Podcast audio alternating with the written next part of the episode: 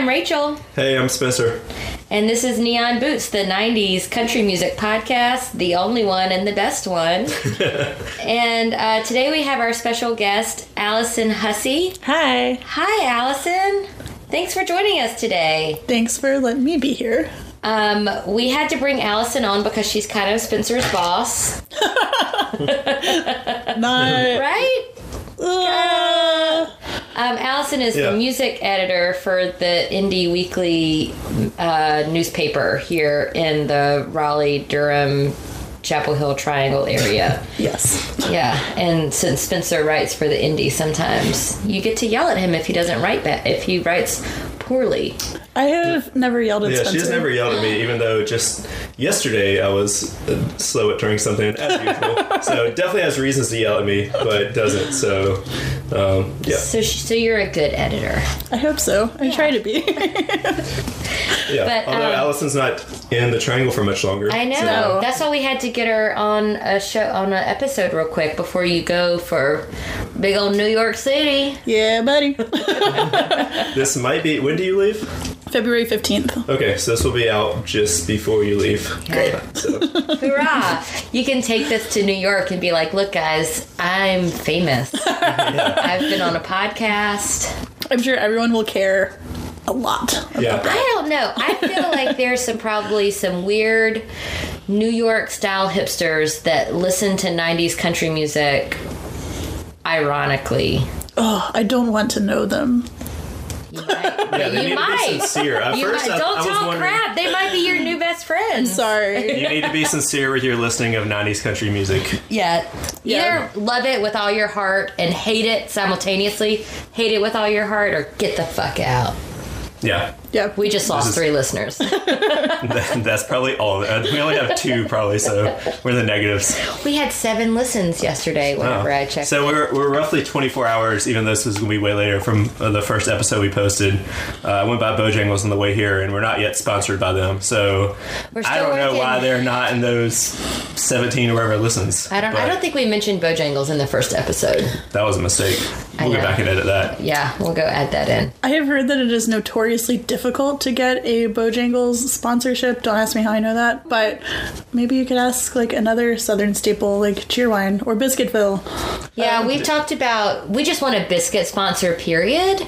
So we would. I mean, obviously Spencer prefers Bojangles, mm-hmm. but I would also be okay with Biscuitville or Rise if we're going to go for a local, Yeah, for sure. a local one. I would go with Rise. Yep. Yeah. I like Rise, but Biscuitville has been my true ride or die for a couple years now, Yeah. and I just love Biscuitville so much. Biscuitville, sponsor me. I need a sponsor to live in this Send big city. care packages to Brooklyn. Please, I ain't got no Biscuitvilles around here.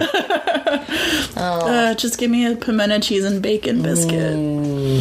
We might have to go to Biscuitville after this.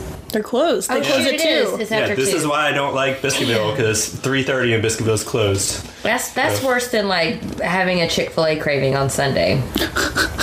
Rude. But yeah, so Allison, are, are you are, are you going to be writing? You're obviously going to be writing still about music when you're in Brooklyn. Yes, yeah. Uh, I'm gonna be, I guess, like freelancing as much as I can. Um, probably looking for another big job. So if you want to hire me, hit me up. hire me. So we're looking for biscuit sponsorships for Allison Yes. and a, and a solid And- job. Biscuits, uh, sponsorships, and employment. And you know, if somebody just wants to write me some checks for no reason, Yeah. that too. Just We- gonna put out that intention. we have we have talked before about um, Dolly Parton being like our god, our fairy godmother. Mm-hmm. So maybe we can just get her to adopt all of us great. and share some of that Dollywood money. Yeah, that sounds great. Yeah, I think that's a great idea. Hey Dolly, call us. I mean, we're sitting in my house and we have two Dolly Parton pictures looking at me, or She's looking always at us watching over as- us. Yeah, she's always watching over us. Mm-hmm. Well, cool. So, uh, you don't just like Oh, yeah. 90s country, like other things. I like or many you listen to many things. Yes. For those future employers listening. But yeah. What is- Have you ever even written about? Have you ever written about '90s country? Huh. I am not sure if I've written specifically about it. I've written about varying country things over the years. Um, I think the biggest like country music feature I've written recently was about Charlie Daniels, Uh, um, yeah. who is much bigger than the '90s. Yes. for better or for worse. Probably for worse at this at this point. Yeah. Other than that, I don't I don't know how much I've written about like '90s country specifically. I've probably like delivered some speeches about how wrong the Dixie Chicks were done, but Well, yeah, Um, that was that was post '90s. yeah, Yeah. Um, but yeah, still In general, 90s country, what kind of impression did that make on you, or does it still? Yeah, because Allison's a baby compared to mine and Spencer's old ass. um, yeah. So I was like really. I was a small child throughout most of the 90s, so most of most of my impressions of 90s countries are not necessarily 90s country, not countries. Um, most of my impressions are not necessarily like big picture, holistic uh, impressions of what was going on, but there are several songs that have just really stuck with me because I remember listening to them, especially with my dad. He's always been pretty into country music. Like I remember listening to tons and tons of like George Strait uh, in his truck, and we would listen to. I guess this was maybe like early aughts, um, but we would always listen to 94.7 in the morning on the way to school when he was taking me to middle school. yeah. And yeah, and there was lots of like 90s country played on then because at that point it was like five or six years old. So Yeah. They still hold up.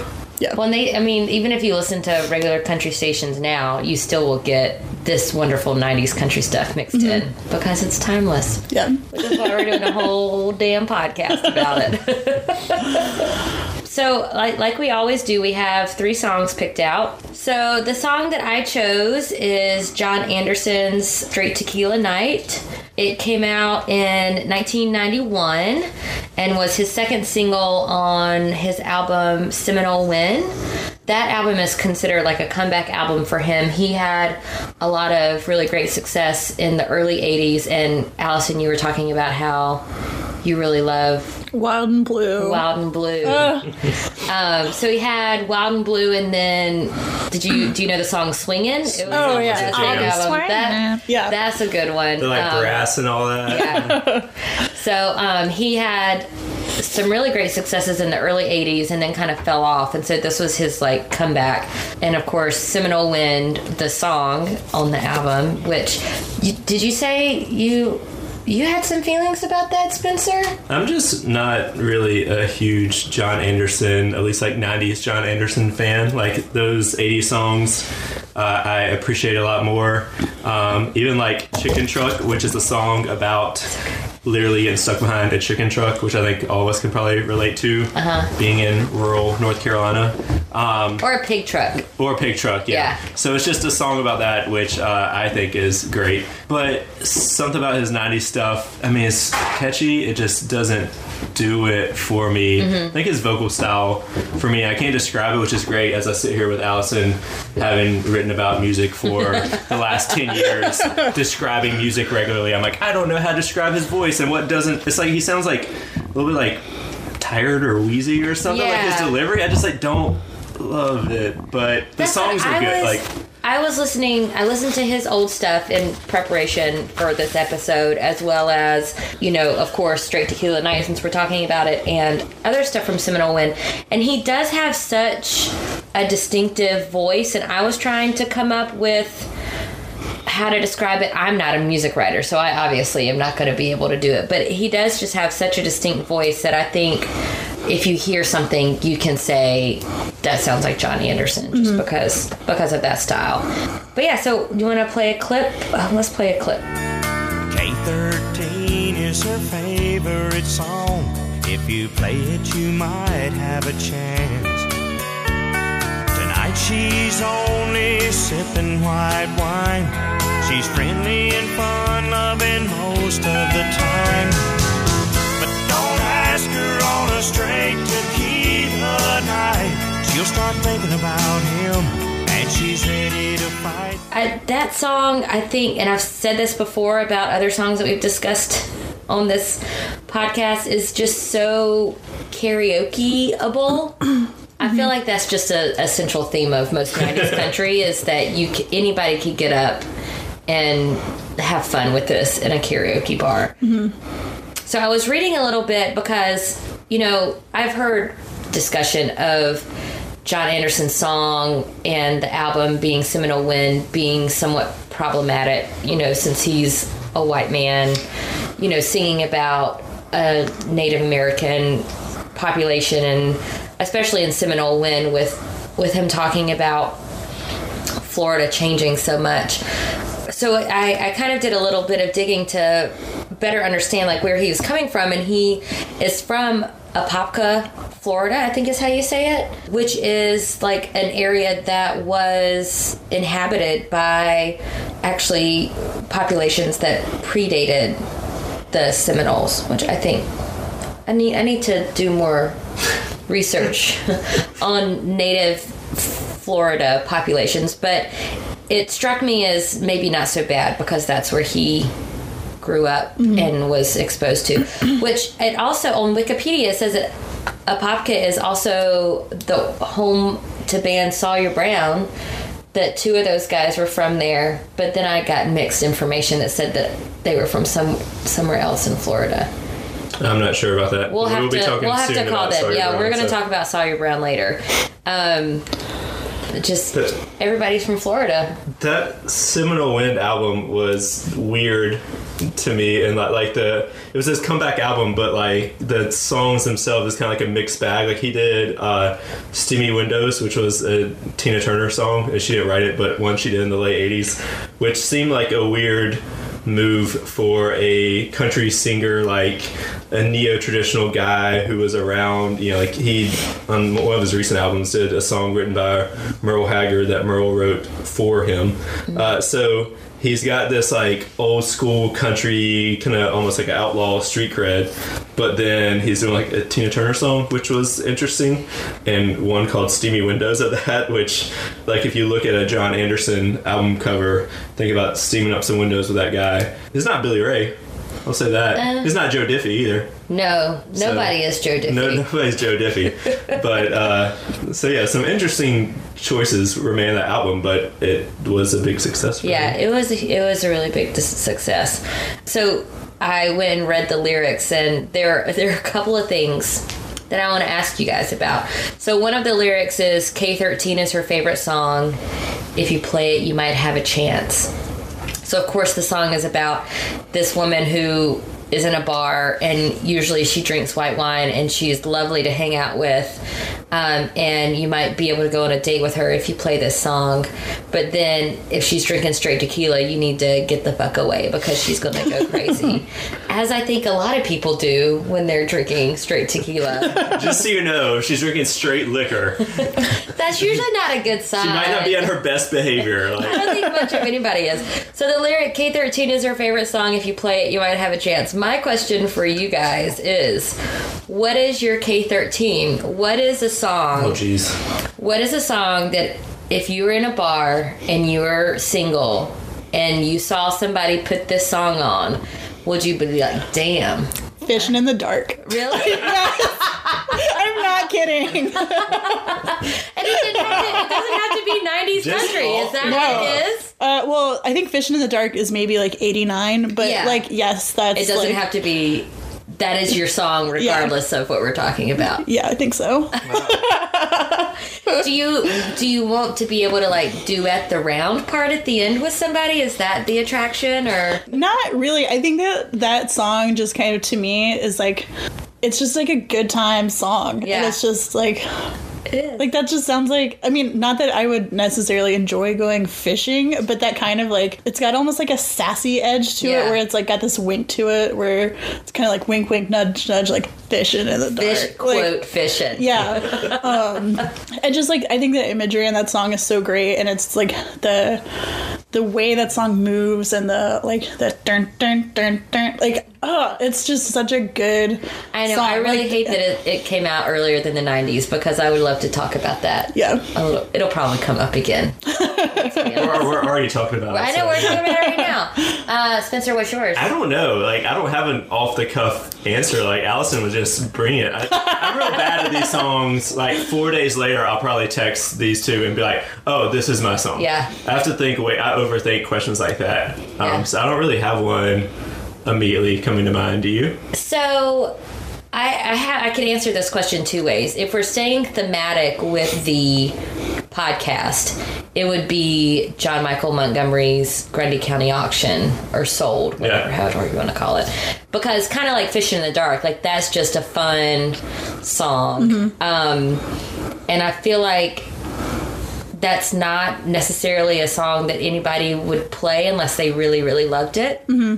And if we're if we're going outside of country music i would be like hey let me talk to that guy if he played some something that was somewhat obscure but that i really love so it would probably be like floating actions don't stop loving me now like Would that- a if somebody put that on, I would be like, "Hey, hey, hey, how you doing?" yeah, yeah. I think that like obscure, like oh, this person knows this shit. Like you know, Yeah. just like no one else would know this song, and it comes up. Like that would be. I mean, it would my- make like if I heard that song in a bar and there, it was on a jukebox, I would turn my head and be like, Like, what's up? "Put that on." But then I was like, "What bar?" Yeah, that's like a Spotify only. No, section. I bet like Orange, Orange County, County Social, Social Club, Club, would have what I was that, thinking, but yeah. maybe the Cave. But I don't know if they have their jukebox out of storage yet. Yeah. Um, but but see, like for me, the when I have like gone out on dates with people who like are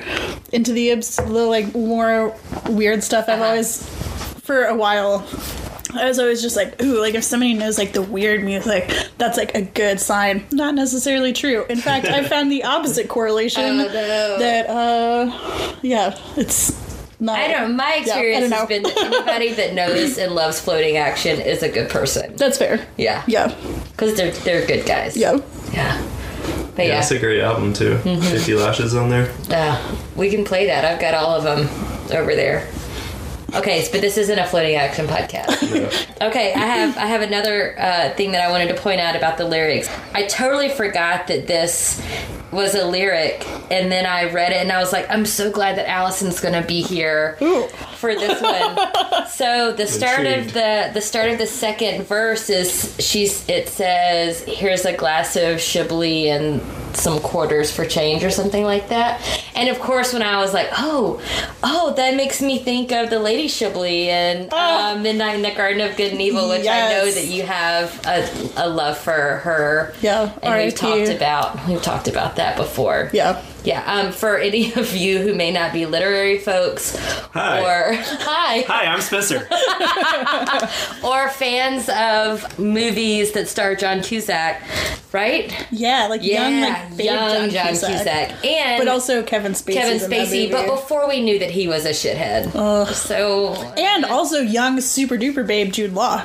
Yes. He, that, I think that might have been his babe. first movie. Um, so first. yes, we're talking about Midnight in the Garden of Good and Yeah, I'm googling over here. I was I was looking up like what the hell is Chablis? Like that's one of those words you sing along to, but you're like you don't really know what It's it a is when It's you're a white wine. when you grew up. Okay, Harnett County in mid '90s, I was knowing no, as a I didn't But- know. elementary schooler like Chablis. Like I don't know. Uh, okay, if you don't know about the Lady Chablis, educate yourself. But uh, the TLDR is the Lady Chablis is kind of like the ultimate Southern drag queen. I would say she she passed away in September of 2017. Um, but she was this like hugely like just this like larger than life figure Yeah. in Savannah who like really kind of was the face of like southern drag for a long Mm-hmm. time and she she had a show for a really long time um yeah it, in I mean, midnight she was performing uh, almost up into her death. yeah she had a monthly show in savannah Yeah. um up until she died Yeah, but she was with the with the book and then the movie. She became like one of the first widely known drag queens, and like not Mm-hmm. only widely known, but like it kind of brought. My understanding is I'm not a, a drag historian or Mm-hmm. anything, but she brought like a face to drag shows for more of a national audience. Yeah, and like her role in that story, both like in the book and the movie, is interesting because she kind of acts as like a narrator and like a go between. And one of my favorite pieces of trivia about the movie is that Diana Ross really wanted to play the Lady Chablis in the movie and was like really gunning for it. And the Lady Chablis said, I am going to play myself, and if I don't get to play myself, I'm not giving you my life rights to make this movie. And they, Wow. and so she like got to do like she got to be in the movie because Yeah. of that. But she was was- perfect. Yeah. I mean, she's Like- playing herself. Right. So like it, like nothing else would have worked. Right. And No. she's just uh she's so good in that movie. Her looks are so good. Yeah. That like blue sequin dress when Yes. she goes to the cotillion. Oh, Ah. God. anyway, sorry. This is So, way so now, track. so we're now just going to start a Midnight in the Garden of Good and Evil podcast. sign me up. Sign me up. But um, if you haven't, like, that is one book that I, I don't know. Pe- people that readers, like, probably have a handful of books. Like, they just go back. If they just want to pick up something quick or easy or something that they love, like that's the one that I always will go to. Mm-hmm. That and the Harry Potter series, because it's just so easy to read. So you have to read it and watch. I mean, at least watch the movie, All right, Spencer. All right. It's good. And any of you listening that don't know what we're talking about, Yeah, I'm getting homework here, so sorry. hey, school's back in session. This is what you get. Yeah. Those are those. Speaking are, of straight tequila nights, school's back in session. funny you mentioned. But yeah, I, I feel uh, like I shit on this song early. I, I I think it's a great song. Like the songwriting, it's super catchy and all that. Like I love the song itself. I just I kind of wish it was one of those like someone else also covered it later and it wasn't the same. Mm-hmm. sorry you don't like John Anderson. I'm a John Anderson fan. Yeah, I mean, It's also hey, the name of my father-in-law, which is kind of awkward. I'm, I'm not talking about him. Not talking about him. Talking about John Anderson, the country musician. Yeah, so straight tequila night. That's a good one. Almost as good as yours, Spencer. Uh, no. So it's not nearly as good. Uh, my pick is uh, Jo Dee Messina's Heads Carolina Tails California from her 96 self titled debut. So this is the song I associate with her most, even though she had bigger hits than this Yeah. on her follow up album, which are really good songs. But this to me, and maybe it's because we're in North Carolina, Mm-hmm. um, I don't know if it just got like a lot more radio play and held up here a lot more than it did Right. elsewhere but for me this is just like a classic song like it was weird i think at the time for me to hear my home state growing up in rural north carolina in a song like right next to california. Right. um, which is a place you know from tv and movies and all that. It's like oh those are being like kind of equated with one another. Not they were the same place but destinations Well, they both have them, uh, you know, up in the mountains and down by the ocean. Right, they do have that, but it just was weird hearing that as a, a place I want to escape and get to that place as someone who's like in rural North Carolina and who's like, Why? California would be the place you were escaping to, you know? I remember and- hearing the song and, and wondering where she was, like, where was her starting point? Right. Like, is she dead center in the middle of the United States where it would be equidistance for her to drive to Carolina or California? Well, her navigation She information on here isn't really clear. You just start driving, and then they're going to check the map, which you're probably God, getting on. would drive me insane. You're probably getting on 40 either way, just going east or west. Yeah. And, you know, so get to 40 and you'll probably be good. So, yeah, it was kind of like figuring out North Carolina as a place in the bigger world. I mean, it mis- mentions Boston, Des Moines, too, which uh, at that point, I think the context after that was the Animaniacs state capital song. I don't know if y'all remember that one. I was not allowed to watch the Animaniacs. What? That doesn't surprise me. I think that my mom tried to ban it, and then I convinced her that it was Looney Tunes. Well, Got away with it. I, I wasn't. I wasn't allowed to watch The Simpsons or Beavis and Butthead either. Same. Uh, yeah, well, that's too bad. My stepdad tried to bad, ban The Simpsons, and my mom was like, nope. no, that's not getting banned. Married with Children was the one that was banned for me. Oh. Which, that show's not good. I feel like if I was just allowed to watch it, I wouldn't have wanted to watch it. Because it's It not. was. There was a lot of like sexy time stuff. that, yeah, but I don't think I would have picked up on that as a kid, and I think I would have just not enjoyed it, and then I wouldn't have tried to watch it when it came on because I would have realized, oh, this is not, it's not for me. good. Yeah. Where and then I could finally watch it like you know in high school or whatever, and I was like, oh, this is not. I love to go back. So my parents also watched Married with Children, and I wasn't allowed to watch it. But I love to go back and watch it now because knowing what the actors in that TV show have done since. So like Al is now on Modern Family, Right, right, right. and Peggy is on Sons of Anarchy. Right. she kills some motherfuckers on that show. Spoiler alert. None sorry. of these shows as good as Animaniacs, True, but- which is on Netflix now, um, I Oh. believe, or Hulu, something. And you can watch the song or listen to it. We had it on tape where Wakko teaches sounds- the state capitals. I was gonna say that sounds It is educational. very educational. It's- Your mom would- should have let you watch it, Allison. It's okay. Yeah, I bet you don't. I know don't state feel like I capitals missed as out. well as I do. No, but I know the Elements song by Tom Lehrer. So, um, so we'll play a clip of this in a second. But uh, I was watching. I'd seen it before. Um, a version she did for like a radio show where at the end she talked about the original version of the song that she was presented with when she was recording it, which apparently she recorded like the day after she got the. Um, the lyrics and heard heard the demo or whatever. So in the original version, she said the first verse, uh, you know, kind of where it starts out the gate is, "We should have known that the day they shut the paper mill down, there'd be no future for us, no more our little town." And then the, I've got people in Austin, Nature Day, so in Des Moines, all that. Um, people in Austin, not Boston, by the way. She's from Boston, or she's from Framingham, Massachusetts, or she was born in Framingham, Massachusetts. Yeah, so I think that was that that So she adjustment. changed it. But she also asked that they make it more universal, which is interesting because that you know we were talking earlier about how kind of late '90s there was like an even bigger pop turn, and I feel like you know a lot of artists that time. You know, or maybe slightly before, were still trying to have like their country cred, and like the day they shut, shut that paper mill down in our small town is like definitely like country. country. And she's like, nah, let's go with something that's going to be like more appealing to a broader audience, which was like an interesting uh, call for me that she wanted to take a kind of conscious step away from those more uh, rural references into something that would have resonated with a wider audience. Yeah, so so that brings up an interesting point. She, you know, she did not write the song, although she tweaked it a little bit.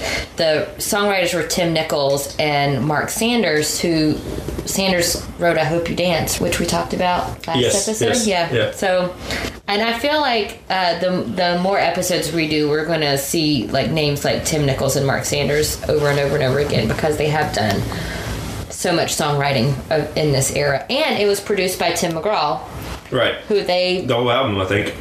Oh yeah, the, they became friends after meeting, and apparently Tim McGraw had a lot to do with her kind of like getting a deal and Right. a lot of her success. All right. So let's listen to the beginning of that, and we'll jump back into it. Baby, what do you say we just get lost? One horse town. Like two rebels without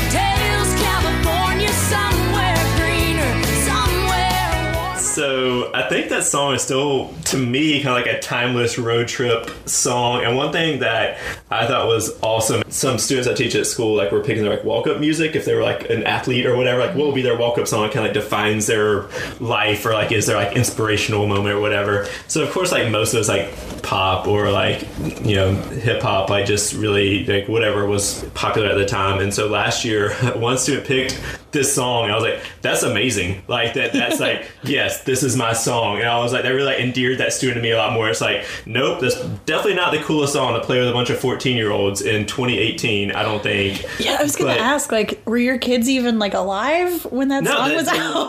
they were not. I mean, that Whoa. was 22 years ago. yeah. Uh, so no, absolutely not. But it's just awesome that, that I was like, this song holds up and like resonates with someone as like a. Um, kind of liberating and go out on the road and see Mm-hmm. all these places, go all these places kind of song. Um, What was your What was your pick for your walk up? I did not. I did not have to pick one. Oh, Again, this is one of those questions where I thought about it for like two weeks and and you then couldn't unfortunately kind of like forgot. Do you have a quick answer for this one, like you did? I don't. Um, I feel like lately my big like amp up song has been "I Do" by Cardi B. Mm-hmm. Um, so maybe if I if I had to pick like today right now, that would probably be it. Yeah. Yeah, I would probably pick some garbage song that just pumps me up. Like garbage in the sense that like it's not an actual good song, but just as like a 15 second segment. And I'm like, Yeah. hell yeah, go hit some dingers. Yeah. Or uh, the first couple seconds of uh, "Man, I Feel Like a Woman." The like, let's go, girls! Like, That's Stop a good right there. I go to too many baseball games. So this is like my, my go to question to ask people. And mine has been I, I haven't changed this for a while, but it's Hair of the Dog by Nazareth, which is the song that says, Now you're messing with a son of a bitch. that seems like a good pump up. I don't think that a minor league baseball team would let me play that. Yeah, I don't think so. because of the B word. Yeah, you have to back that up with some stats too. Yeah, I'll have to check it out. Another thing, cutting back to this to song, 90s country. is uh, I was reading where uh, I had no way of verifying this, but that uh, Jo Dee Messina was doing one of those like online streaming concerts where you can just uh, you know she's sitting in her living room or whatever and playing, and she mentioned that at one point Garth Brooks asked her if he could cover the song for an album of his, and she shut him down because she said no one would remember her if he did the song. I don't Which- know that I agree with I that. don't know well, if I mean, do I think that's kind of fair because at the time, like Garth Brooks was like at the top of the heap. Oh, yeah. and you But know. when mean- did he ask her that? I, I, that was the part where I wish I could verify and Yeah. see, like, all right, when did this happen? What was the timeline here? But it made me really want to hear Garth Brooks' version of this, which I never would have thought about. Like, it totally fits her voice and delivery and all that, I think. But then I was kind of wondering, like, what would Garth do? And also, like, I feel like it took some balls to be able to be like, no, biggest country star in the world right now. you. You cannot record the song, and I you probably also- could have still done it anyway. Like, I don't think he necessarily No, needed her permission I don't think so. because she didn't write it, and so Right. he probably could just done it, which is cool I move just by Garth. To not even like that. Garth. I think that it would be an interesting song for any male singer to sing. Because I think the whole idea of like it's a very romantic song mm-hmm. in the sense of we're just picking up and moving and just dependent on our love keeping us together and it doesn't really matter as long as we're together. That level of romanticism just seems like more of a, a topic you would or something you'd hear from a woman i can't Hey. imagine i can't imagine a, a man or i mean it just doesn't feel as natural Garth Brooks kept stopping all the way and calling that. Rouge. I know, you're right. Back in the era of payphones before cell phones, he was pulling True, off that highway and calling. Well, I mean, there's that Avett Brothers song, if it's the beaches, where there's a line in there about uh, take whatever you think of, I'll go, I'll go gas up the truck. Yeah. And like, let's get out of here. I think is kind of the part of that song that just it can be floated to the top sensitive of my and brain. romantic too, Rachel. sorry i just i like man i like manly men Is fishing in the dark not romantic to you? Very romantic. as long as long as the man that i'm with will put the cricket on the hook for me because i'm not good at that not at all hot dogs i can do crickets not so much Speaking of the, the views on men, do you want to jump into song number three? that's a great transition Didn't really know exactly how to word that, but uh, Speaking of men, Allison, which song did you pick? Uh, I picked Goodbye Earl because this is one of the songs that I really, really loved it as a child, but looking at it from a more adult perspective, I'm like, oh, my deep, deep love for that song when I was like too young to really get it uh, probably was a strong indicator that I would turn out to be the like loudmouth feminist that I am now because it's it's like a revenge song Yeah. about like a woman getting abused and her BFF comes and goes like let's Let's uh, let's just make this guy disappear Yeah. and nobody missed him at all No. yeah I love this song like to the moon and back I sang it at karaoke twice recently Nice. at two separate karaoke events and yeah it's it's such a great song like I don't know how anyone except for maybe like men's rights activists could dislike it Apparently, there were a lot. Like after this song came out, there were some men that tried to write response songs. Yeah, there were some upset dudes with this. Paul Kraft wrote a song, and it got attributed to different people on the internet. but apparently it's a guy named Paul Kraft who wrote a song called "Hey Girls, This Is Earl, I Didn't Die," which somehow pretends that he didn't die, but gets knocked out and has amnesia, but still remembers that Marianne and Wanda were trying to kill him, and so then they get arrested, and he turns himself in for domestic abuse at the same time because he's a stand-up kind of guy now, I guess. Which is a whole weird spin on it, and then a band cleverly called the Dixie Dicks. Definitely, definitely, the, the Dixie part is accurate. We wrote a song called "My Name Is Earl," which also, like, that's a great show, TV show. Yeah. So uh, they wrote in response to this and Martina McBride's Independence Day. Yeah. Also, a great, great Right. revenge song. So I guess they were thinking like these songs are going to get women all uppity, and they're going to start having these false accusations. Of basically, he's like these songs were planting the idea that my woman is going to accuse me of domestic abuse because she's really impressionable, and then you know then I'll be in trouble. Here's a great way not to get accused of domestic abuse. Don't fucking hit your partner. Yeah, it's and, and- Like, and this song written by a dude, by the way. The, the oh Goodbye Earl written by a dude. written So by it's a like dude.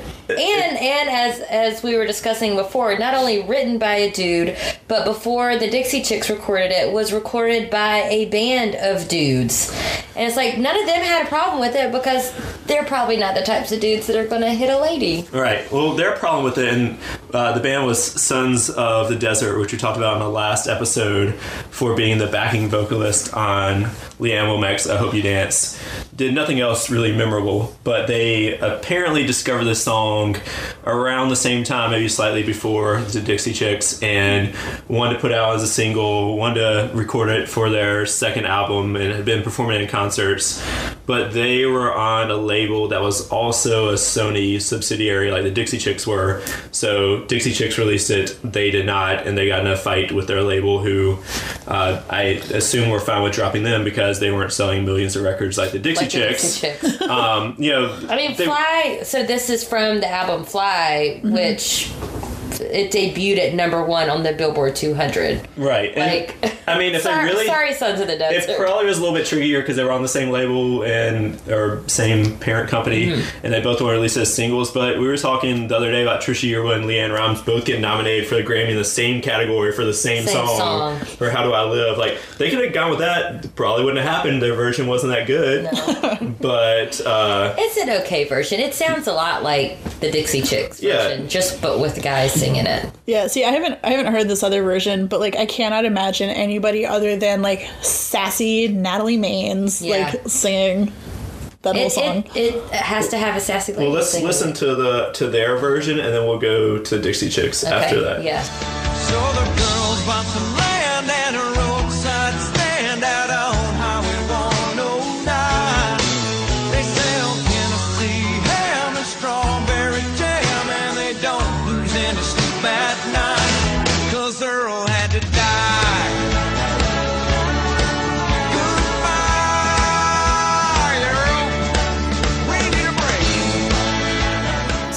Allison, that's your first time hearing that clip of that. What's your impressions? It's so snoozy. Like the Dixie Chicks version, like Natalie Maines sounds so like gleeful in a way and the way that he sings the line about like we need a break like i don't i don't believe him whereas Yeah. you know like when natalie maines is singing the song she's like crowing about like we need a break and it's uh it's it doesn't even compare in my mind Yeah. Yeah, so uh, we Yeah. can we can listen to the the real version, The real version. the one that we're glad made it out of the studio. yeah i don't believe this other band really wanted earl to die I don't dixie think chicks did Yeah. So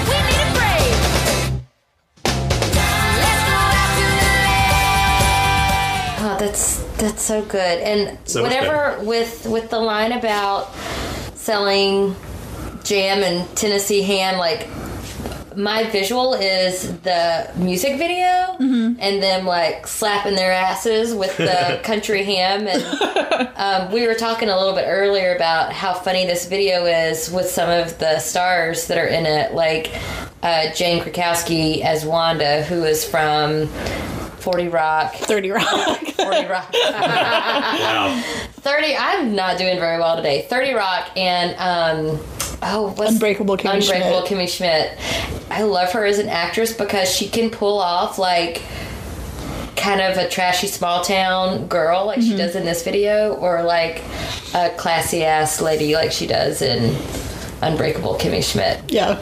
she's so funny and then uh, Lauren Holly plays Marianne, which I know her from NCIS, but I know her from Dumb and Dumber. It's a, a true child of the '90s, and Picket Fences. I forgot she was in that. She was, Uh, yeah. which I had like a mega crush on her in Picket Fences. So funny. So- I like her better as a redhead on NCIS. Um, and then Earl is played by we can't decide how to pronounce his last name either Dennis Franz or Franz. A lot of people know him from N- NYPD Blue, but I was reading about how the how he came to be in this music video and he met the Dixie Chicks backstage at on some late night TV show or something, and they asked him to be in a, a music video, and they wanted him to be one of the police officers. And he was like, nah, man, I want to be Earl. And so in the video, he's Earl and like gets zombified and kind of does like the Michael Jackson Thriller. thriller type dance. It's, go watch the video. It's really great. Oh, and also another thing that I loved about the video, Allison, I'm not sure if you've noticed this, but I feel like you would really appreciate it. Jane Krakowski is wearing an airbrushed sweatshirt that says Earl's Girl. I see. I haven't watched that video in a bit. I need to go back and do a rewatch. I was 'cause I saw it and I was like kind of kind of like the Miss Chablis thing. Like I was like, oh, I know that Allison likes airbrush stuff. It's true. I have two airbrush t-shirts. When I went to the fair this year to I went with the same friend. We got airbrush t-shirts last year and we went to the fair again together this year to get new shirts and the Uh-huh. guy goes, "Oh, you two are back." Wow. And I was like, you "Damn." made it. what kind of impression do you make, or is the airbrushing business of the fair just that slow these days? I don't know. It was very like dude was super nice, but it was it, like both of us were also just like, did we do something that made him remember us? Because Maybe you can just get That's airbrush so shirts way cheaper online these days, and that's where it's all moving. that's Yeah. not as But fun. yeah, I know. No. But um, one thing about like the characters of this song that I thought was really interesting, the songwriter Dennis Linde, who I didn't really know anything about till I was digging into this a couple nights ago. He also wrote Elvis's "Burning Love." He wrote Garth Calling Baton Rouge. Yeah. Um, but he was like a big Nashville songwriter who was very much out of the spotlight. Apparently, his uh, wife and daughter would be the ones accepting awards for him because he was so out of the spotlight, but won a lot of awards. Uh, he had a map on his wall that mapped out the locations, all these fictional characters and landmarks from his different songs. So he also wrote Sammy Kershaw's "Queen of the Queen of My Double Wide Trailer." Earl was like the other guy in that, Yeah. so like theoretically this is the same Earl. So he's got on his map, you know, where that trailer park is that Earl was in and Queen of My Double Wide Trailer. He's got the Water Tower painted John Deere green, Joe Di- Joe Diffie, our man. The bar where Bubba shot the jukebox, uh, the place where Earl ended up dying, all that kind of stuff was just really fascinating to me. It was apparently the photo was in a 2005 piece in the New York Times, which is online but without the photo. So Oh. if anyone has like New York Times online access, I feel like that would be an amazing photo to see. But he was just like, I have to keep up with all of my, where all my people are at and what you know what they're doing and where they're located and all that, which I thought That's was just like that- really fascinating Yeah, way to write songs. He created an entire like separate reality. yeah. So I'm super into this dude and his songs now, so I'm probably going to go real hard on some Dennis Linde songs in the near future. I mean, we've already done ca- Calling Baton Rouge, yeah. so we can just keep this going. Yeah. And I remember uh, Sarah, is that her name in Calling Baton Rouge? Um, Samantha. Samantha. So we'll just see if Samantha makes appearances. Because I know you're really upset about Trisha not I being, know. even though it was prior to Garth meeting Trisha. I was very upset that in Calling Baton Rouge she says, "Hello, Samantha, dear," and it's like your wife's name is Trisha Well, no, I'm glad I picked the Dixie Chicks, but I also just remember that Garth Brooks's uh, "The Red Strokes" is a that also qualifies, and and I have a lot of weird feelings about that song. Oh, we'll That's have great. to we'll have to have you back whenever you come home from Brooklyn. Yeah. We'll, we'll get Biscuitville and Just- we'll chat. Yeah, Yeah. bribe me back. That sounds like a plan. Yeah. So Oh, I also want to shout out on this record the song "Sin Wagon." Yes. uh, it was that. Yeah, that was another one where I kind of couldn't decide between "Goodbye Earl" and "Sin Wagon." Mm-hmm. Uh, and Sin, Sin Wagon was apparently like also kind of controversial because there's a line in there about like mattress dancing. Yes. well, and Sin Wagon was interesting because it actually charted, even though it was never rele- like released wasn't like a as a single, single. yeah. But because Fly did so well, and because people are into mattress dancing, uh, apparently it charted anyway, even though it wasn't a single. I think I read that this song wasn't initially released as a single, was getting kind of unsolicited airplay, and then they put out the then they put single, out. which badass move out of Dixie Chicks. They put on the B side a cover of "Stand by Your Man," which is love that. just a great move. I, I love that. Just like. I really, I mean, I think that the tide is turning, but I really hope that history completely, fully redeems the Dixie Chicks. and I think they will. Yeah. I mean, it's, I mean, even to date, like people are already being like, "Shit, we messed up." And I think that that stadium tour that they did a couple summers ago was almost all Mm-hmm. You- sold out. You went to that? Did you go to that? yeah, I show? did. Yeah. They covered uh, "Daddy Lessons" by Beyonce, and I Did thought they I was play on that? But the- yeah, they played on that, didn't they? I think they they played performed on together at the Country Music Awards. Yeah. Yeah. Um, I don't know if they played on the original, Oh, but yeah, the CMA version is that, amazing. that was such a great performance. yeah.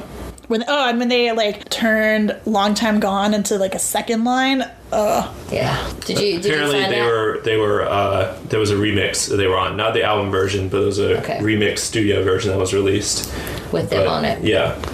But yeah, I didn't realize that the album they put in two- 2006, I kind of got the impression they were still in the aftermath of all this controversy about their comments on Bush, which now would are like super tame. Uh, When I went back and like read what they, What they said, I was like, Yeah. oh, whoa, like I, I didn't really nothing remember. compared to what people like are not, that would like not even register. yeah, that would now, maybe get like some angry tweets by you know Trumpers these days, but like wouldn't it? Yeah, would just be a blip on the radar now, and like you know temporarily brought down their career, I would say. But their most recent album, the one in 2006, I didn't realize basically like swept the Grammys, got album of the year, song of the year, record of the year, all that, all the big awards. Because that and that's the one with "Not Ready to Make Nice" on it, right? Mm-hmm. Uh, Yeah. Another just like incredible song.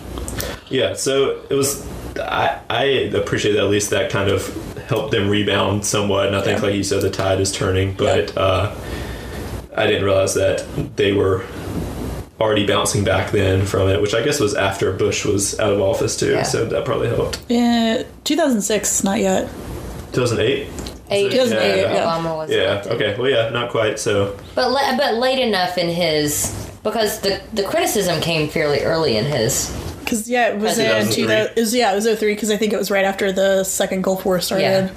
Yeah. Uh, that's what the some, especially with politics now. So many people are vocal about their perspectives, and it always kills me when I see like an artist post something, and then they get some response. It's like stick to music, and it's like music is so political. Like if you Yeah. actually pay attention to the lyrics and what's happening. I mean, there's so much that is political that you just, if you don't want to pay attention, you miss it. Yeah.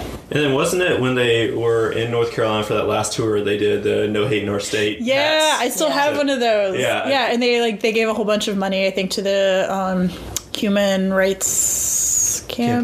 Campaign. Yeah, yeah, because at that show they were like, "We brought you guys presents, but you have to promise to try to repeal HB two. yeah, because Yeah, they were like one of the few bands that didn't cancel Yeah. their North Carolina stop Yeah. in spite of HB2. Yeah.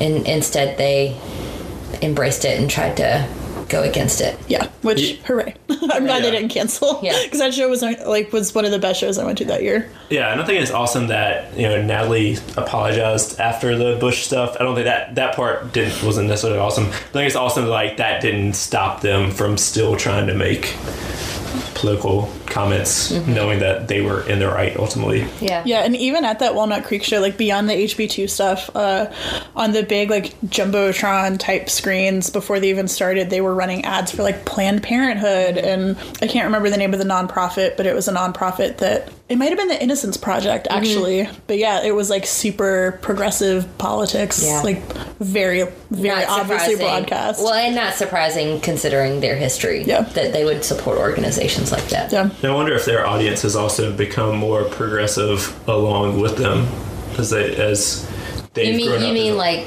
the audience was less progressive and now they're more progressive, or they're losing all of their Well, I think like at least in a lot of rural areas around here tends to lean more conservative Mm-hmm. but i feel like at at least for me a lot of like my friend group my peers it's like you go to college in a bigger city that kind of thing and you kind of Exposure. exposure to other ideas you know other people. Yeah and you get a little bit more progressive with your ideals that happens i think and so maybe some of the crowd that was all up in arms about their comments you know now is a little bit more open-minded Mm-hmm. than they used to be so maybe just a theory not I sure don't.